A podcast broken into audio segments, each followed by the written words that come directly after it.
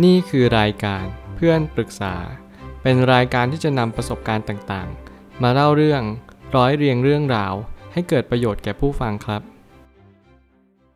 สวัสดีครับผมแอดมินเพจเพื่อนปรึกษาครับ วันนี้ผมอยากจะมาชวนคุยเรื่อง เพื่อนชอบแกล้งเราตลอด แถมบอกไปเพื่อนก็ไม่สนใจอีก มีคนมาปรึกษาว่าเพื่อนชอบแกล้งตลอดเลยค่ะ ไม่เห็นใจความรู้สึกเราเลยค่ะ คือเพื่อนชอบแกล้งหนูแบบแรงๆตลอดเลยค่ะ เราไม่กล้าบอกเพื่อนไปตรงๆ เราเกรงใจเขาค่ะ แต่พอบอกไป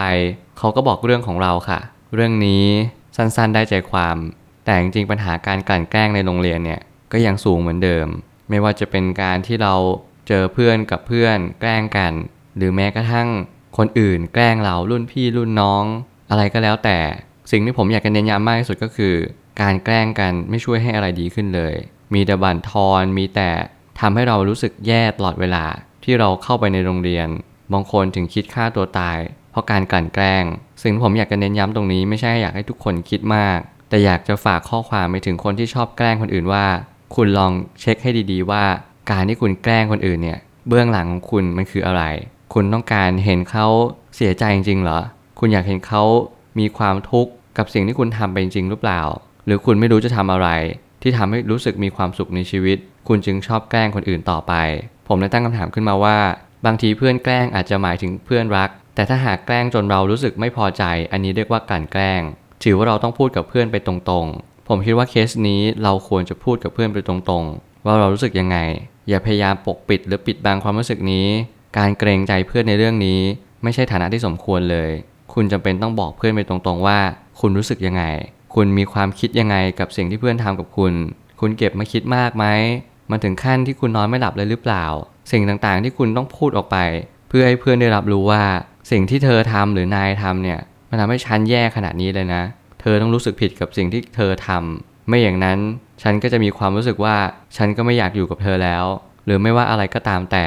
คุณจะเป็นต้องบอกในสิ่งที่คุณรู้สึก ไม่จำเป็นต้องเกรงใจเพื่อนทั้งนั้น เรามีสิทธิ์ที่จะพูดในสิ่งที่เรารู้สึก นั่นคือฐานะอันชอบธรรมของเรา การปิดบังความรู้สึกเอาไว้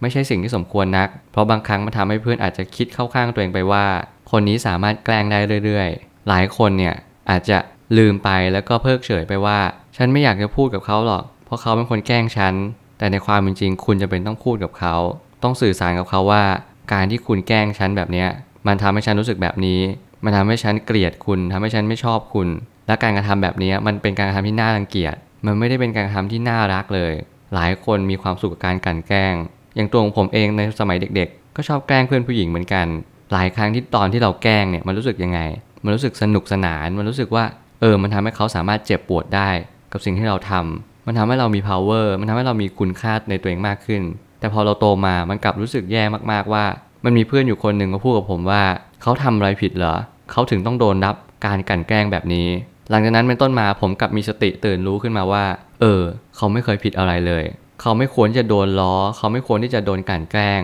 นั่นคือสิทธิอันชอบธรรมของเขา ที่เขาจะเรียกร้องกับผู้คนทั่วไปว่า บางครั้งการที่เขาเป็นแบบนี้ มันไม่ได้แปลว่าเขาจะต้องเจอแบบนี้เสมอไป คุณจำเป็นต้องมีสติระลึกรู้ว่า การกลั่นแกล้งไม่เคยช่วยอะไรจริง ๆ ทุกวันนี้ผมก็กลับมารู้สึกผิดว่า เออ การกลั่นแกล้งเนี่ย มันไม่เคยช่วยอะไรเราจริง ๆ แต่ก็ดีที่ผมก็ยังรู้เร็ว แล้วก็พยายามแก้ไข แล้วก็เลือกที่จะขอโทษคนที่ผมเคยแกล้งไป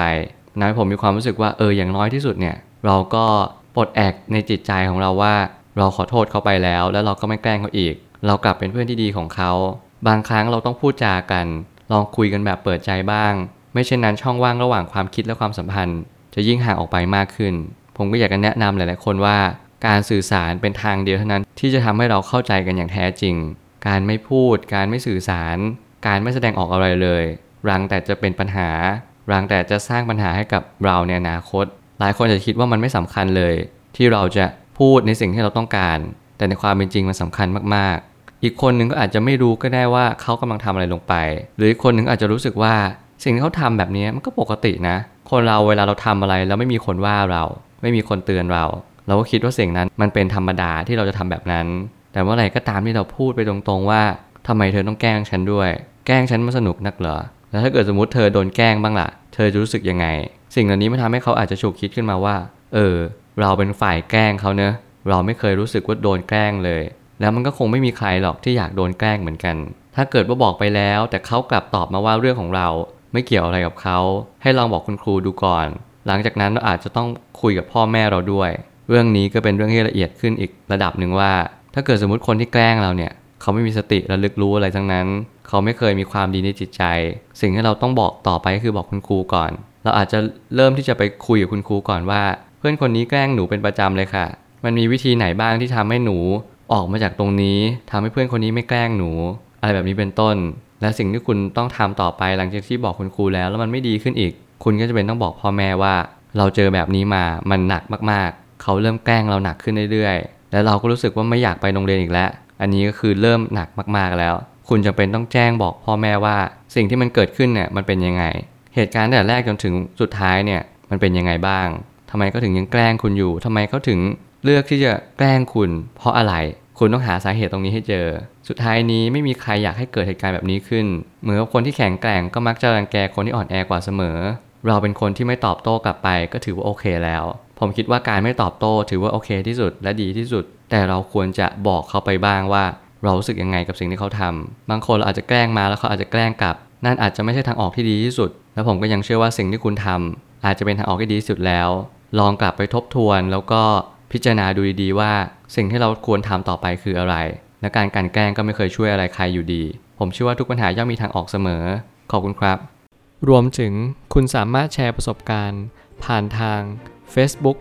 Twitter และ YouTube และอย่าลืมติด Hashtag เพื่อนปรึกษาหรือ f r ร e n d t a l k ด้วยนะครับ